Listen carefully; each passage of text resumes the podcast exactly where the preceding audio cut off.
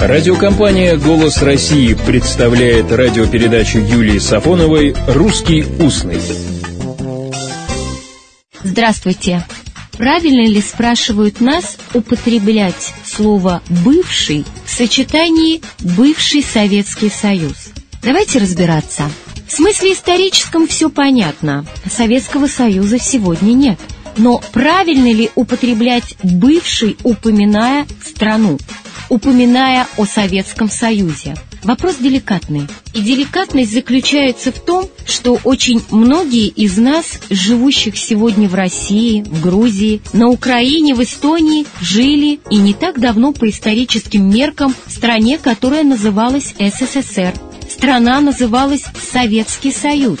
Но сегодня, в настоящем, Советского Союза нет а где нет настоящего, то есть нет существующего сейчас, там нет и бывшего. Именно поэтому и не стоит, вспоминая или пиша о Советском Союзе, употреблять слово «бывший». Достаточно сказать «в Советском Союзе». Но почему же тогда так часто употребляют это словосочетание «бывший Советский Союз»? Потому что историческая дистанция мала. Интересно другое.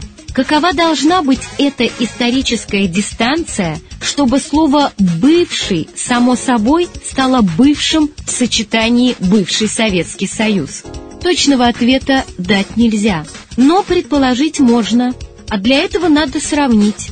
Сегодня, в 21 веке, мы не говорим «бывшая царская Россия». И правильно, потому что нет настоящей, существующей сейчас царской России.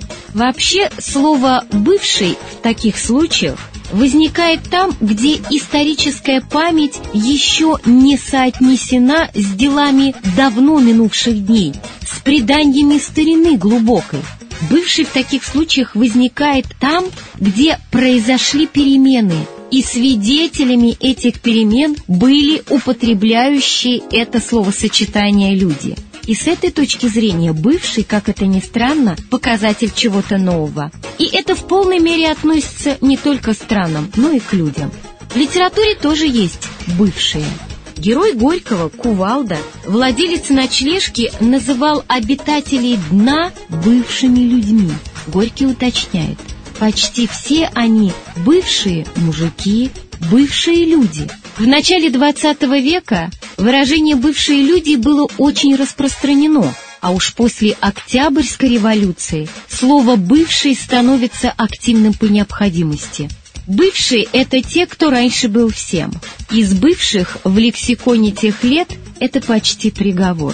Вот цитата.